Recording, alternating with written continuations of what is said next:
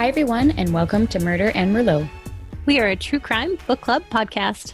I'm your host, Tara. And I'm your host, Michelle. How's it going, Michelle? It's going all right over here. Surviving, not thriving? Definitely surviving, not thriving. Yeah, that's a story of my life right now. Yeah, I feel that. I feel it in my soul. Yeah. I can at least see now, because there for a while I was roaming around blind because I injured my eyeballs. Yeah, it was rough. It was not cool. Not cool. I was literally blind for a couple of days. But now I'm feeling better. I got medication. It's all great. My dog, however, is also giving me hell. Hank. Oh, my God. Hank. My dog, you guys. Stressing me out. So he had a mast cell tumor. And it was removed. And so hopefully it'll all be fine. But, you know, it makes me worried because I'm a worried dog mom. And we know too much. So we know too much. And any employee at a vet clinic, they have the worst luck with animals. Oh, for reals. So, yeah, not only did he have a mast cell tumor, but I was gone for a couple of days, and he was able to make a hole in his soft cone and rip the stitches open. Wide open. Yeah. And got a great infection in there. So we've been dealing with that. Cleaning it every day, antibiotics, the whole thing. So we're getting through it. It's just a lot more maintenance than it should have been. No, it should have been like, this is off. 10 days, those stitches will come out. Cone can come off. All good in the hood. Right. Not so much. No, now he's still moping around with his stupid cone. Not a soft cone anymore. He doesn't get that privilege with a stupid hard cone. And he's so sad about it. And it's like, well, buddy, whose fault is that? You made your bed. You can sleep in it. Exactly. So anyways, those are the stressors in my life right now. Yes. Not that anybody asked. No, but, you know. Just got to let the people know. And, you know, Hank deserves a little bit of everybody's love. Yes, everybody can send love to Hank. He's got his own Instagram. Probably I've mentioned that before, but I'm posting about his journey on there now if you want to go follow. I love it. It's a journey. So you can go follow the Derpy GSP. I'm pretty sure that's what it is. I don't know. Anyways, enough. We're here to talk about murder. Yes. And I feel like we should give another shout out to our giveaway winner. Yes, Shannon was our giveaway winner, and she got her basket this weekend. She was super excited about it. That's awesome. And apparently she is just the luckiest girl in the world right now because she also got engaged this weekend. Shut up. She did. So it was like, happy engagement. Here's a bunch of murdery things. This is what I get to you. I don't have anything else. There's wine in there. There was wine. That's all that mattered. So how often do you get an engagement gift from your favorite podcast co-hosts? Right. Mm-hmm. She was pretty psyched. I know it. Yeah. So that's awesome. Super, super exciting. I'm so happy for her. That's awesome. Yeah. And we released our first ever episode of the Morning News last week. Which was so much fun. Oh my God. I love it. Just loved it. It just, brings me a lot of joy just to hear us ranting and just so into it. I just love it so much. And the ridiculousness of the bizarre case. And and you finally got to see the pictures that I posted. Oh my God, that picture. They're great. Was it exactly what you pictured in your head? It was better. It was better. Yeah, it's great. If you haven't seen those pictures, everybody's got to go look at our Instagram or Facebook about the weirdos that we talked about. Yes. And like machete face guy. Not even a good machete tattoo. It wasn't even a good machete tattoo. You're not even good at that. So funny. Loved it. Great. Hope everybody loved it as well. I hope so too. And anybody that sees any weird news articles or anything crazy happening in the true crime world, please send it to us. We would really appreciate it. We love it. And we're always sending each other articles. So constantly. So if somebody else sends us articles too. Right? So just join in. It'll be super fun. Yeah, it's great. Excellent. In our last Waco episode, we asked at the end in our fluff and stuff question, if you were a cult leader, what would your cult be about? Which props to myself. I think this is a great question. I loved it. It's awesome. We had some great responses. I'm so happy with them. I loved them all. Jody on Instagram said homesteading, but instead of a cult, it's just a community. I'm totally down with that. I'm here for that. I'll sign me up. Absolutely. Couch Detective on Instagram said, I think I'm already in one with those obsessed with true crime. Same. Total same. Love it. Garth on Facebook said, Dungeons and Dragons, so much you could do with it. You could have different factions and it would be so sweet. I loved how passionate he was about this. You get Bestie talking about D&D and there is passion there. It's great. I can feel it. I think that would be a very interesting cult to observe. I love it. I think so too. Yes. And probably my favorite response goes to Cade on Facebook. Too. He says, coffee, nectar of the gods, all hail the dirty bean water. This is my favorite response. Totally. I laughed so hard. Like, yes, be our leader, Cade. I'm here for it. And the day he answered that, I needed a laugh so bad, and I got it from that. So yeah, totally. Thank you, Cade. Yes. Also, I've been worshiping the coffee gods too much today, and I am wired at 9 p.m. I just finished drinking coffee, so this is bad. But it'll be fine. It's be fine. Yeah, it's fine. Oh, yeah. And I just want to say, after listening to our last Waco episode, I'm embarrassed by how many times I constantly said, I don't understand. I don't understand. I don't understand. Like, that was my reaction to everything. I'm so embarrassed that I could not come up with anything else to say about the whole situation than I don't understand. So we'll see. More. I didn't notice that much. I noticed how many times I said rage, which I love. It's fine. I think it's fine. Yeah. It's perfectly fine. But I was like, wow, great commentary, Tara. Keep it up. Fantastic. Yeah. But anyway, speaking of Waco, I think we're ready to jump into it. I think we should. All right, friends, grab your glass and get cozy. Let's book club it up. Tink, tink. All right. Well, welcome to part 3 of the Waco Tragedy series. Remind me next time I want to take on a huge case, it should be done in the winter when it's 40 below, rather than when it is beautiful outside and there is so much stuff that needs to be done in our short summers. It would make writing so much easier. But anyways, I hope everyone is enjoying these Waco episodes. This case is just so crazy and complicated. I just have to include all the important details or else I wouldn't be doing it justice. I know I've said that 1,000 times before, but just to reiterate, it's crazy. It's perfect. Yep. This was needed. Yes. So let's dive in, but first, a warning. This episode will likely be the most difficult and heartbreaking one to get through. Most of the information from this episode was from David Thibodeau's book, Waco, A Survivor Story. So obviously, he lived through this attack. He experienced the devastation at full force, so some details might be hard to hear, but I'm not going to sugarcoat it. Mm-hmm. So a brief recap from our last Waco episode. We discussed the surveillance and the investigation of David Koresh and the Branch Davidians leading up to the initial attack by the Bureau of Alcohol, Tobacco, Firearms, and Explosives. It included questioning of acquaintances and past members, sending not-so-undercover ATF agents to gain information about Mount Carmel and its members, and a deliberately deceiving affidavit that included many inaccuracies about firearms, child abuse, and drug trafficking. The ATF acquired a warrant that required them to knock and request entry. However, on February 28, 1993, they brought in 80 vehicles, which included cattle trailers that held 80 armed agents, as well as 3 helicopters and TV crews to the front door of the compound. When David tried to reason with the officers, they shouted, "Police, search warrant, get down," and then began firing shortly thereafter. After almost 2.5 hours of firefight, 16 ATF agents were wounded, 4 were dead, and the Branch Davidians had 4 wounded, 1 being David Koresh, 5 dead, and then 1 more member was killed the following day.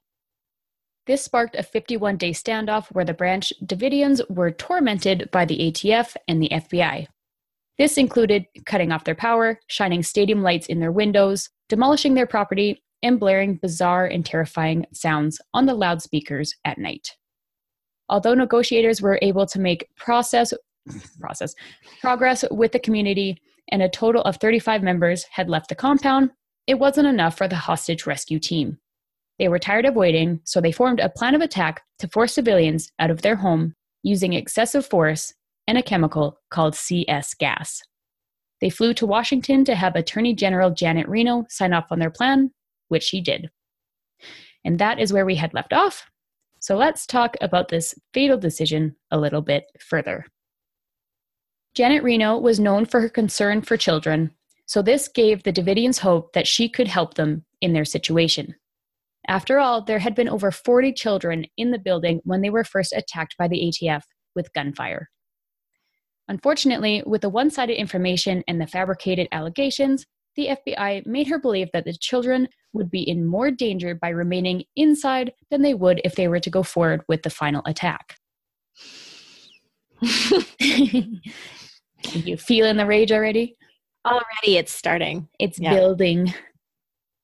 The solution that the FBI brought forward was to pump tear gas into the building in order to force those inside to come out. They claimed no armored vehicles or gunfire would be used against the Davidians. The FBI also lied to Reno about their water supply. They told her that the community had full tanks and they were rationing it well. But what they didn't tell her was that they shot holes into their water tanks and smashed their well pumps outside.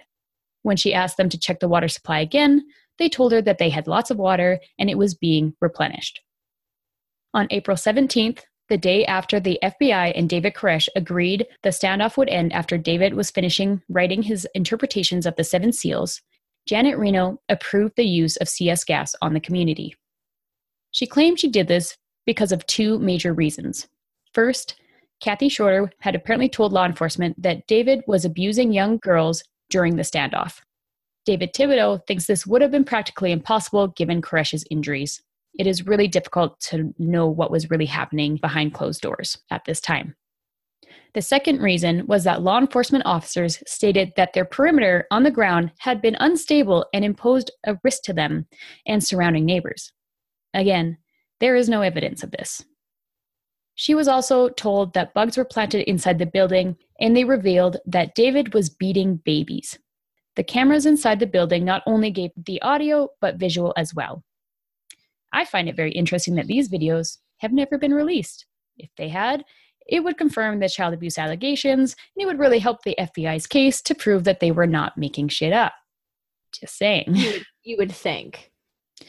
Later, when Reno said that she had gotten this information from the FBI, they denied ever telling Reno that there was any child abuse happening. Mm-hmm. From the children that had already been released from the compound, they found that there was no evidence of abuse, and they were actually quite healthy, well-adjusted, educated, and they couldn't wait to be reunited with the rest of their community. The Attorney General had started off skeptical and wanting more information, but she was eventually bullied into making a terrible decision.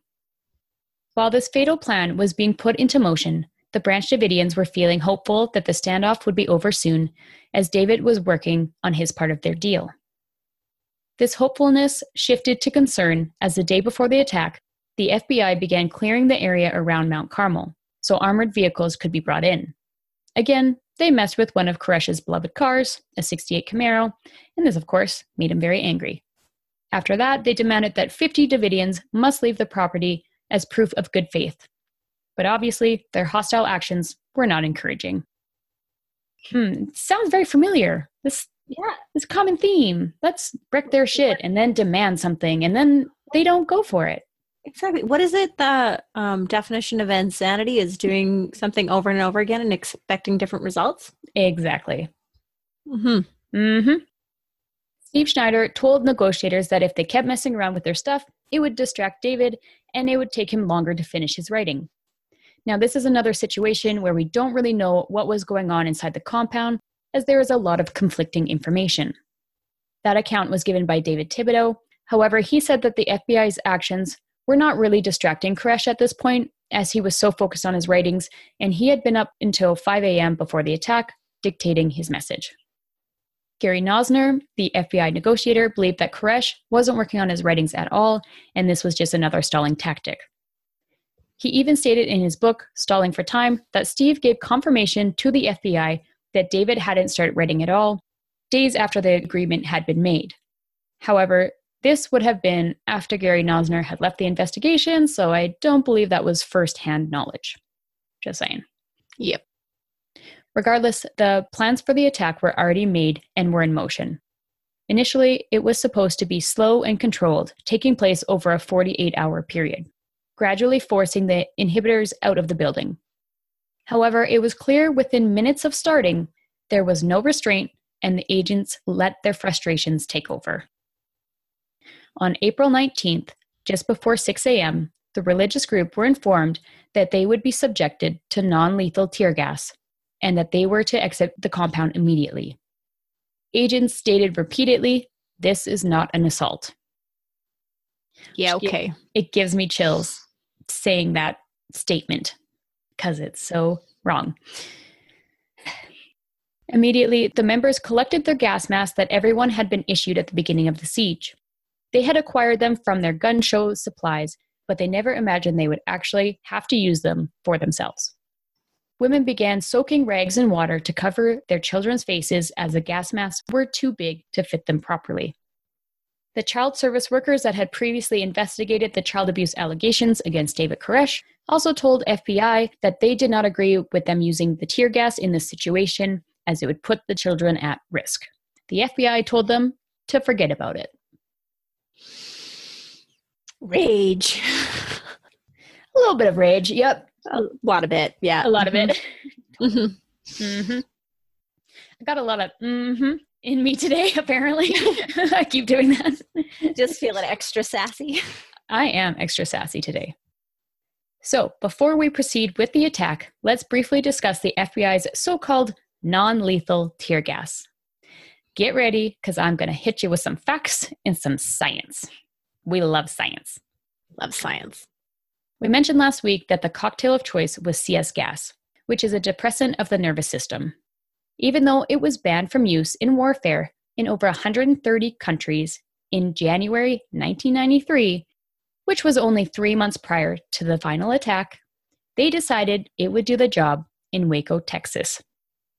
The use of it on civilians had been condemned by the U.S. Army, and they even stated excessive exposure to CS gas may make people incapable of vacating an area. The company that makes it warns that when the gas is burned, it gives off fumes that could kill. The director of the Chemical and Biological Arms Control Institute in Virginia stated that the effects on children are much more intense, as the smaller you are, the sooner you would feel the response. In a prior incident, chemical pneumonia was noted in children, as well as uncontrollable vomiting, cyanosis, which is blue skin due to lack of oxygen, and burning of the skin. Oh, I hate it so much. I hate where this is going, and I wrote all these notes. I have, like, severe chills right now. Mm-hmm. Don't like it. No. An overdose could be caused by only one grenade in a closed room. It is effective at 10 milligrams per cubic meter of air.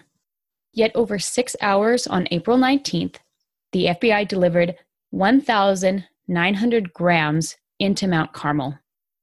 Concentrations reached almost 16 times the effective amount, twice the density that is considered life-threatening. No greater concentrations have ever been used on U.S. civilians.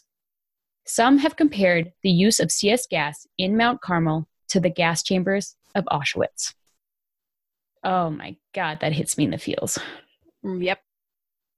After the building had been filled with tear gas, agents became concerned when not a single person had exited the compound to reach safety. Air quotes. So what did they do? They began plowing tanks through the walls of Mount Carmel, some into the common areas where people were trying to take shelter.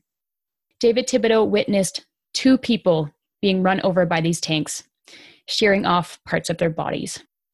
And again, remember, this is not an assault. Oh my God. Feels. Hate it. The reasoning behind the tanks bursting through the walls was because the FBI made the assumption that since no one was exiting the building after being sprayed with tear gas, the women and children must have been held hostage. It's much more likely that they were seeking shelter from their attackers. Yeah. Because who would want to go towards the people that have shot at them, that are attacking them with burning tear gas and demolishing their building? That doesn't seem with tanks, and they have been tormenting them for 51 days. I know. Totally. They're the safe people here. Definitely. Mm-hmm. To make matters worse, the chemicals that were being injected into the building can also become very flammable when confined in poorly ventilated areas. And like we mentioned before, when the gas is burnt, it can cause unconsciousness and death. Given the conditions, it is really not surprising that the building would catch fire and was quickly engulfed in flames. The CS gas burned like battery acid, and the intense heat melted people's clothes to their skin. Many of the women and children tried to escape the heat of the fire by seeking refuge in the underground bus, where the air was still breathable. That is until FBI agents were ordered to pump CS gas directly into the area where the trap door to the bus was located. The FBI did this to prevent anyone from escaping or hiding underground, but I guess they didn't consider the possibility that the area had already been occupied. FBI Assistant Director Larry Potts, who was also partially responsible for the Ruby Ridge incident, explained their intentions were to push people into the center of the compound where they could be rounded up. Clearly, that doesn't work so well when the gas is sprayed into a confined area, rendering people unconscious and likely causing them to suffocate. Sorry if that sounds harsh, but that is the reality of this situation. That is exactly what they did. That is what they did. It's very difficult to talk about picturing that. Mm-hmm. Mm-hmm. It's the worst. One of the most heavily debated topics in the Waco case is who was responsible for the fires. The FBI is adamant that the Davidians lit the fires on purpose, as it had been ignited in multiple places at the same time. They also claimed that audio from their planted bugs revealed some members discussing lighting fires. Afterwards, they said survivors had lighter fluid on their clothing when they exited the building. From the Davidian side, they say the fires were started exactly where and when the tanks entered the buildings. The lighter fluid was likely from their kerosene lanterns, as some of them had been broken during the siege as CEVs came crashing through the walls. Regardless of who is responsible for the fires, it is really not surprising that this situation ended in flames, one way or another. Allow me to give a brief lesson on how fireworks. I'm excited about this. I'm a bit of a pyromaniac. There are three essential components required to start a fire: heat, fuel, and oxygen. This is called the fire triangle or the combustion triangle. All of these elements are needed, or a fire will not start. Heat. You need a heat source for the initial ignition of the fire. Again, the two scenarios are that there was deliberate igniting done by the Davidians, or that it was started by the kerosene and propane lanterns that were being used for light and heat sources since they had their electricity cut off. Many of these lanterns were knocked over and crushed from tanks, and this also could have contributed to the fuel aspect. Fuel is any combustible material. The walls of Mount Carmel were made from bare wood, plus they had bales of hay stacked against the walls to protect them from gunfire. To top it off, methylene chloride dust from the CS gas coated the walls, floors, and ceilings. Witnesses also saw tanks with bulldozing blades pushing debris into the fire. Oxygen supports the chemical process that occurs during fire. When it burns, it reacts with oxygen from the surrounding air, releasing heat and generating combustion products. April 19th was a dry and windy day. The wind was gusting at 60 miles per hour. Essentially, it was like when you're trying to start a campfire and you blow into it in order to increase the available oxygen and help remove combustion products. So altogether, it makes the perfect conditions for a fire. And yet they seem to be really surprised that the building lit on fire. Completely surprised and totally unprepared. Like, did they have Smokey the Bear? Come on. Right? This is very simple camping knowledge. Like, right? Come on. Obviously, they've never spent any time in the bush. Nope, apparently not. Like we said, for some reason, they had no resources available to control a fire if one were to break out. The day after the tragedy, Bob Ricks, FBI spokesperson, said that they never expected a fire to ignite. However, a nurse in the Waco burn unit says they were contacted at 5 a.m. to find out how many casualties the unit could handle. This was 1 hour before the attack on the Branch Davidians took place. Agents were also equipped with fire retardant suits used in situations where a high risk of fire were expected. They had also requested U.S. medical evacuation helicopters to transport casualties 2 weeks prior to the attack. Even more frightening, apparently, they had contacted local morgues to arrange a special order for 80 body bags, which at that point would have been enough for each person remaining inside of Mount Carmel. If that's true, dear Lord, baby Jesus, what the fuck? Right? That's messed up. It's so screwed up. Mm-hmm. However, what they did not arrange was for fire trucks to be present on the scene. 10 minutes after the first sign of smoke is when the FBI finally called 911. When trucks were arriving at the scene, they were stopped for inspection, which added another 16 minutes to the delay. Apparently, this was because they were concerned for the firefighters' safety. But, you know, not the safety of the 80 people that were still inside the compound. Including all the tiny humans. Mm-hmm. God, I gotta stop doing that. Mm-hmm. I got my snap and head nod at the same time going too. I love it. So much sass. I have a lot of feelings, okay? The fire burned hot and fast, only lasting about 25 minutes. Yet it took the fire crews 31 minutes from when they were first called to arrive at the scene. At that point, there was practically nothing left of Mount Carmel and the people that were trapped inside. After the fire, Representative James Traficant commented on the FBI plan. When you have 100 TV crews, but not one fire truck, that is not a well-thought-out plan. That's box office. Mm-hmm. Yep, sure is. Wonder where their priorities were at. I don't have many questions, actually, as to where their priorities were at. Nah. I'm fairly certain. Pretty sure we got a good understanding of it. Only 9 people would emerge, throwing themselves out of windows or holes in the walls, choosing the possibility of being shot down by law enforcement over going up in flames. The survivors included Renos Avram, Jamie Castillo, Graham Craddock, Clive Doyle, Misty Ferguson, Derek Lovelock, Ruth Ellen Ottoman-Riddle, and Marjorie Thompson. It is pretty terrible when naming the survivors is easier than naming all of the victims. Mm-hmm. Oh, I forgot to mention in there, obviously, David Thibodeau. I was going to say, you forgot one. I forgot one. Yep. David Thibodeau was in there as well. Of course, he wrote a book about it. When the survivors left Mount Carmel and approached the FBI, they were forced to lay down, and their hands were tied behind their backs. They were shouted at, "Where are the women and children?" They told officers that they'd likely seek refuge in the underground bus. Another officer responded, "We tear gassed that bus." Moments later, there was an explosion, surely incinerating all that remained inside. 75 members of the Branch Davidians died that day, including 25 children.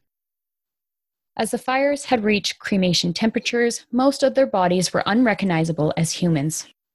Many likely died due to asphyxiation, crush injuries, or immolation, which I learned is a new word for being burned to death. Ugh. Did not know that. Hate that. Mm-hmm. Could have gone my whole life without learning that one. You're welcome. Thanks, dude. Mm-hmm. But autopsy reports determined that some of the children had been killed, likely by their parents, to spare them from the excruciating death by burning. Including some children, it was found that approximately 20 members had died of gunshot wounds, along with Koresh and Schneider. Their bodies were found together. Koresh had a bullet wound to the brain. Schneider had a bullet wound to the upper palate inside his mouth. I think it's pretty apparent what happened there. Their fiery end was eerily biblical. The FBI were quick to make accusations that it was all a part of a planned mass suicide. One of the survivors, Livingston Fagan, was in his prison cell when he stated that there was never any plan for suicide, but certain individuals had expressed that they would be willing to die for what they believed in rather than surrender. They believed that in the final battle, people would die by sword and flame, by captivity and by spoil, but the sword and the flame would be the weapons of their attackers, not themselves. After all, they believed it was a sin to commit suicide. Another survivor, Clive Doyle, made the comment, "If they thought we were a bunch of crazies, why did they drive us to the limit?" That's a good point. That is a great question. After all of this, what did the FBI find for weapons on the property after the fire? Well, not surprisingly, there isn't really a clear answer. Partially due to the extreme destruction of the building and whatever was held inside, as well as some allegedly shady activity from the ATF and the FBI. Again, Texas Rangers were prevented from analyzing the crime scene as ATF were obviously altering outside evidence. This included the building missing half of its front doors, conveniently the same half that had bullet holes from the initial attack in February, which would have indicated shots being fired towards the Davidians. Trash was being loaded into dumpsters before the scene had been processed for evidence. The FBI apparently confiscated videotapes from the coroner's office, but then later lost them. More air quotes there. So many air quotes. In the end, they said that they had found 300 guns in and around Mount Carmel, as well as dummy grenades, remnants of 500,000 rounds of ammo, silencers, and illegally converted automatic rifles. However, they did not uncover any 50 caliber rifles, even though that is what they claimed the Davidians had been using to shoot at them during the siege. There has never been an independent investigation of the weapons that had been found at the scene. So were those 300 guns worth the lives of 86 people? Yeah. 4 of the 9 survivors had to be treated in hospital for their burns. The physical injuries were also accompanied by the emotional trauma they all experienced. Witnessing their family, friends, and community go up in flames is something you can never recover from. After leaving Mount Carmel, these survivors were not free to leave and try to rebuild their crumpled lives. Instead, 12 of them were imprisoned, and others, like David Thibodeau, were held as material witnesses. This is information that I found on Wikipedia. Quote, "The grand jury charged, among other things, that the Branch Davidians had conspired to and aided and abetted in murder of federal officers and had unlawfully possessed and used various firearms. The government dismissed the charges against one of the 12 Branch Davidians pursuant to a plea bargain. After a jury trial lasting nearly 2 months, the jury acquitted 4 of the Branch Davidians on all charges. Additionally, the jury acquitted all of the Branch Davidians on the murder-related charges, but convicted 5 of them on lesser charges, including aiding and abetting the voluntary manslaughter of federal agents. 8 Branch Davidians were convicted on the firearms charges." End quote.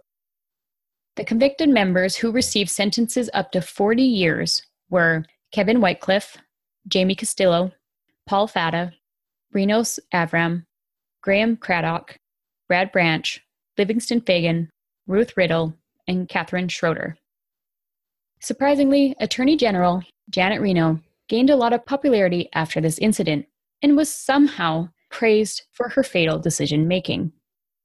In a July 1995 interview, she stated that with over 2 years of a review, nothing has given me any indication that the FBI misled my decision. I really wanted to sympathize with her and that she was manipulated into agreeing to an attack plan with false and one-sided information. But to me, that statement shows that she does not deserve any sympathy. No, it just shows that they're all just trying to cover their ass. Exactly. Several of the surviving Branch Davidians, as well as more than 100 family members of those that had died or were injured, brought civil suits against the United States government, numerous federal officials, and others. The bulk of these claims were dismissed because they were insufficient as a matter of law or because plaintiffs could advance no material evidence to support them. Again, this is from Wikipedia. Quote, "The court, after a month-long trial, rejected the Branch Davidians case. The court found that on February 28, 1993, the Branch Davidians initiated a gun battle where they fired at federal officers who were attempting to serve lawful warrants. ATF agents returned the gunfire to the building, the court ruled, to protect themselves and other agents from death or serious bodily harm. The court found that the government's planning of the siege, i.e., the decisions to use tear gas against the Branch Davidians, to insert the tear gas by means of military vehicles, and to admit specific planning for the possibility that a fire would erupt, was a discretionary function for which the government could not be sued.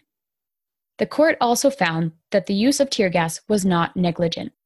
Further, even if the United States government were negligent by causing damage to the building before the fires broke out, thus either blocking escape routes or enabling the fires to spread faster, that negligence did not legally cause the plaintiff's injuries because the Branch Davidians started the fires." End quote. Sorry, that was a lot of words and a lot of information, but basically, to sum it up, the government refuses to take responsibility for any of the injustices and the loss of life that they caused and directed all the blame on the community that they initiated their assault on. Yeah. So what happened to the remaining Branch Davidian followers, and what is the group like today? Although they obviously lost a large amount of followers in the raid, there were some Branch Davidians elsewhere in the world. Slowly, a few members returned to the site of Mount Carmel. Clive Doyle, one of the few male survivors not to be in prison, took the role of lay preacher for the group. In 2003, Doyle told a reporter for the Texas Monthly magazine that only a dozen or so Davidians were left in Texas and maybe 100 around the world.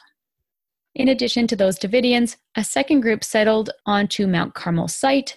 However, they called themselves Branch, the Lord Our Righteousness. This group is led by Charles Pace, who had been a follower of Lois Rodens, but had left after Koresh came into power, as he believes Koresh corrupted the group's message. The Branch is now a legally recognized church and has approximately 1,200 members. Doyle eventually left the site in 2006 over conflicts with Pace and his followers, but he remained in the Waco area and continued to hold Bible studies with another survivor, Sheila Martin. As Doyle put it then, "We, as survivors of 1993, are looking for David and all of those that died either in the shootout or in the fire. We believe that God will resurrect this special group." And that is where I will end my coverage of the Waco tragedy. What a journey. That was a ride. That felt really fast. Yeah. Probably because my words somewhat worked today. And we didn't have 10,000 interruptions. Anyways. It's true. There's no little boys with pillow emergencies today. Yes. My references were history.com, Wikipedia, and again, the books written by David Thibodeau and Gary Nosner.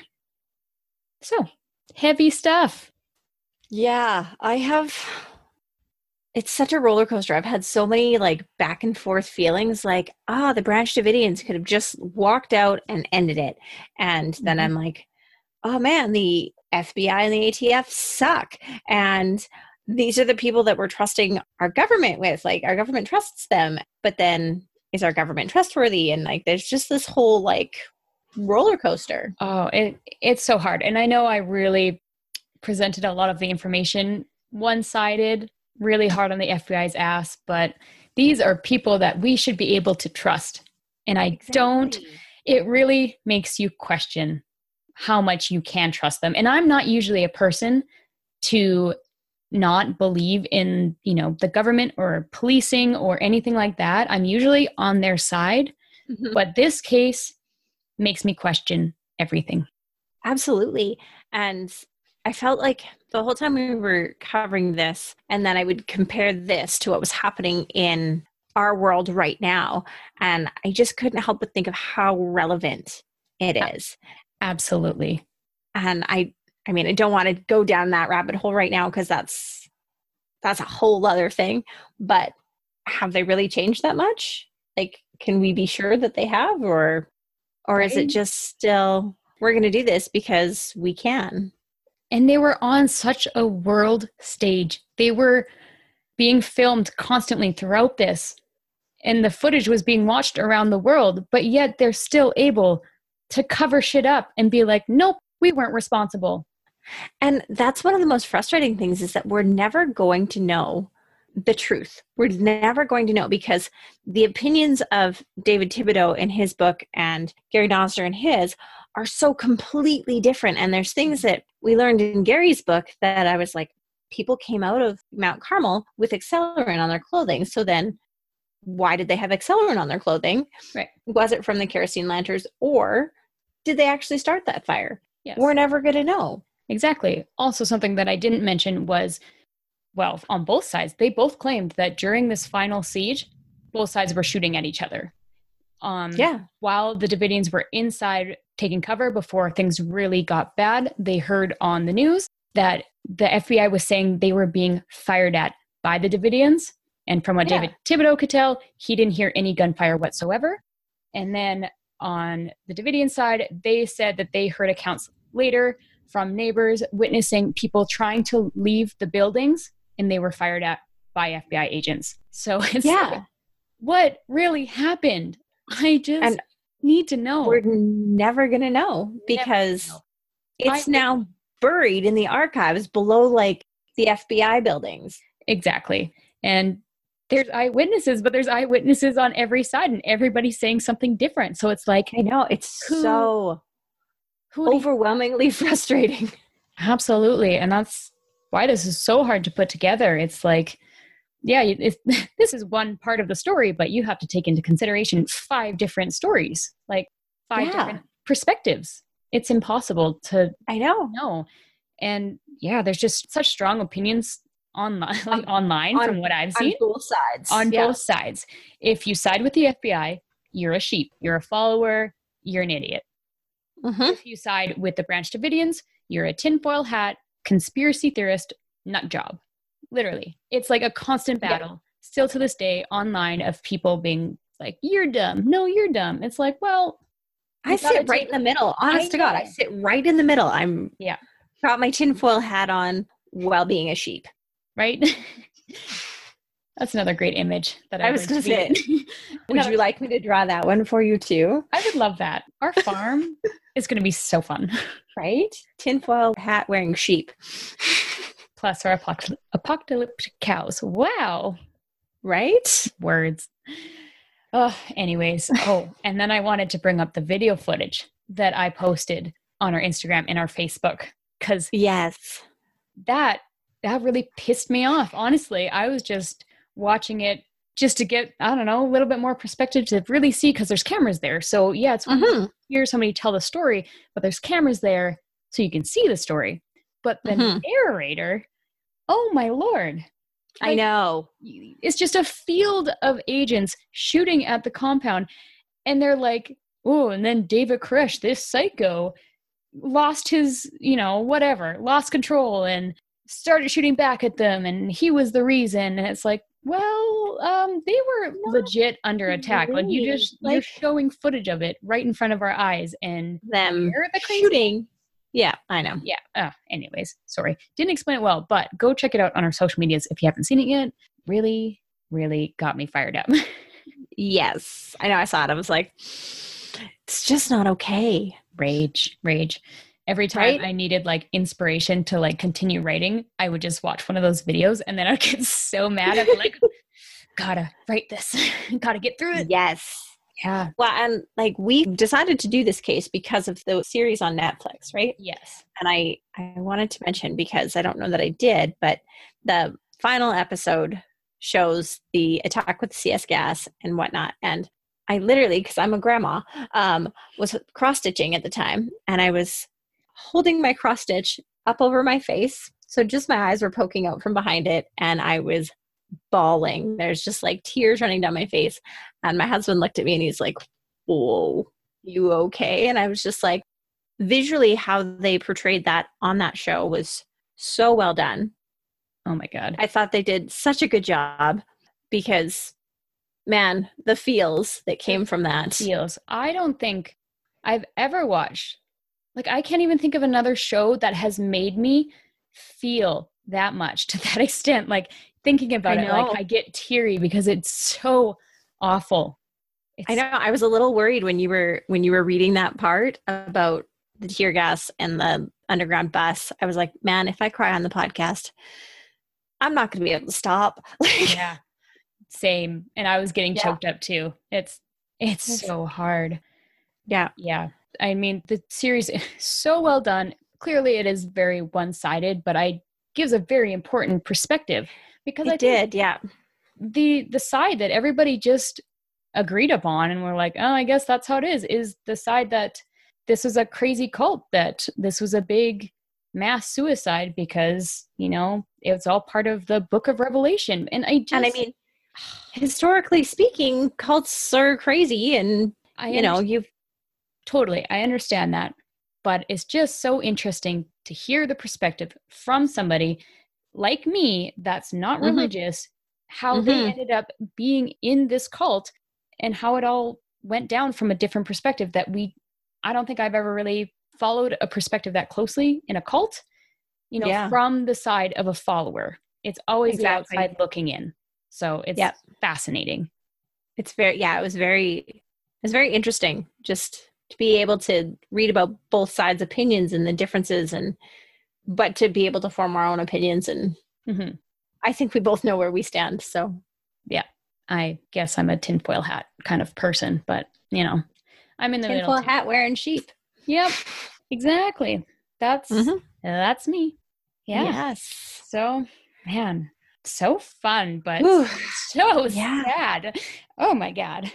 Yes. I'm just like, I can't even explain it. Like I'm like listening to my audiobook, making notes, and I'm just like heavily breathing because I'm like just trying to keep my composure, sitting beside my husband, and he's probably like, what is this psycho doing? Because your husband does not care. He does not care. I can't talk to him about these things, so I can't even explain what it looks like. Like, I look like I'm a crazy person. I can't really explain it, so you just have to accept it. Yeah, it's fine. I mean, at least Des watched the show with me, so I could be like, oh my God, this is this part. And he's like, ew, not good, right? Yeah. So he kind of knew what was going on, but yeah. Mm-hmm. But I could get him to watch, it is a bunch of Texans with a bunch of guns, and he'd be like, it's true. Okay, sure. That sounds cool. Sign me up. Yeah. So maybe I'll get him one day. We'll see. Maybe you should take a Waco break. You're probably right. Oh, man. I think you've been Waco'd out. I'm pretty Waco'd out. Yes. I've spent a lot of time with this case and not really looking into a lot of other things. Like I'll have a little bit of palate cleansers here and there with some other podcasts, but I haven't, I've just avoided jumping into other cases right now because I'm just like, nope, must. Because you're in it. In it to win it. In it to win it. Hopefully I did the case justice, because I think you did amazingly. Damn. Thank you. Mm-hmm. I bet you're probably ready for some fluff and stuff. Oh my God, I need some fluff and stuff. I needs it. I was going to go with a really happy, funny kind of thing to be distraction from the terrible tragedy that we just talked about. But then I was thinking, man, I would just love to visit Waco so much. Yes. It would just be very incredible and moving. And I just it is now on my bucket list to visit Waco. Mm-hmm. So my question today is, what dark tourism destination would you like to visit? Ooh, can I only pick one? Nah, give them to me. Tell me all of them. Okay, well, number one, Salem, Massachusetts. Ooh, that didn't even come up on my radar. That's great. 100%. I want to go to Salem. It's been on my list forever. I want to go to Auschwitz because I just really feel like, and the stories I've heard from people that have been there, just like those feelings and just the overwhelming sadness, which is a weird thing that to seek out, but that it just lives in the air there. And I think it's important to be able to recognize the amount of sadness and amount of tragedy that is there. It is a part of our history. It can't be erased. It needs to be acknowledged. Exactly. The other place, this is totally going to shock you, I think, is Gettysburg. Oh, yeah. It's apparently like super haunted, and I want to go. Sounds great to me. I hate haunted ghost things, but at the same time, I love it. And it's a terrible, terrible relationship. And it's just like, there's so much history there. It's the same reason with Auschwitz and Salem that there's so much history and you can learn so much just being in those places. And but yeah, Salem's my number one. Nice. Yeah. I love that. One day. Yeah. Telling you, man, we're going to go on tour, right? Road trip everywhere. I just picture us in a Murder and Merlot motorhome. I'm just imagining the decals that we would have on the side. We just have stopped by the cops. I was just gonna say, just blood splatter. That's it. No explanation. That's empty what I want. And blood splatter. Yeah, that's not suspicious at all. No. We won't get pulled over. Nope. No. I love it. So what about you? Besides Waco. I mean, there's so many.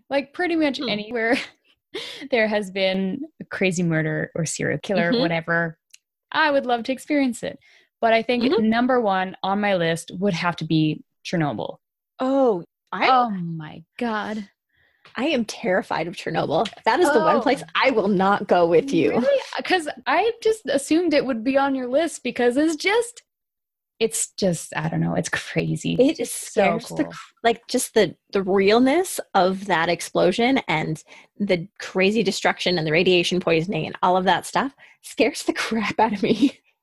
Yeah, it's very real. And I just think it's so fascinating that the things that are there, it's time has just stopped. I know. Stopped everybody in their tracks. It was 1986? Yeah, somewhere around there. So that's the year I was born, right? Damn. So yeah. Well, there you go. Everybody knows how old I am. Yeah. Surprise. Did you watch the HBO special Chernobyl show? I have not watched it yet, and I'm dying to.